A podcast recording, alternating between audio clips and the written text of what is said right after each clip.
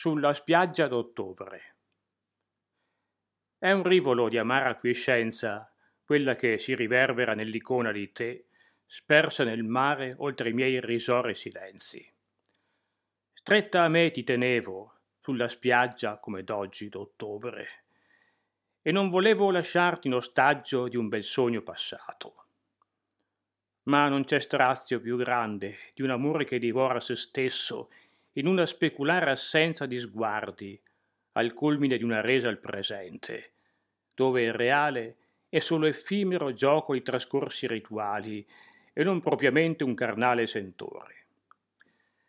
Così, nella marina battuta da raffiche refrattarie alla bruma, vorrei aggiungere spessore vitale al ricordo, combaciare le mie assurde risposte alle condizioni che tu ora porresti per non soffrire di nuovo. Che ingannevole incanto la tua sagoma che risorge dall'onda come arrendevole ninfa. La tua assenza, lo so, tradisce la mia, reiterata di fronte al dovere di fare qualcosa. E quanto tempo è passato senza darti ragione. Così dunque, come granchio, dopo inutile sosta sulla riva, mi appresto a ripiegare nell'onda dove il tuo riflesso ancora indugia.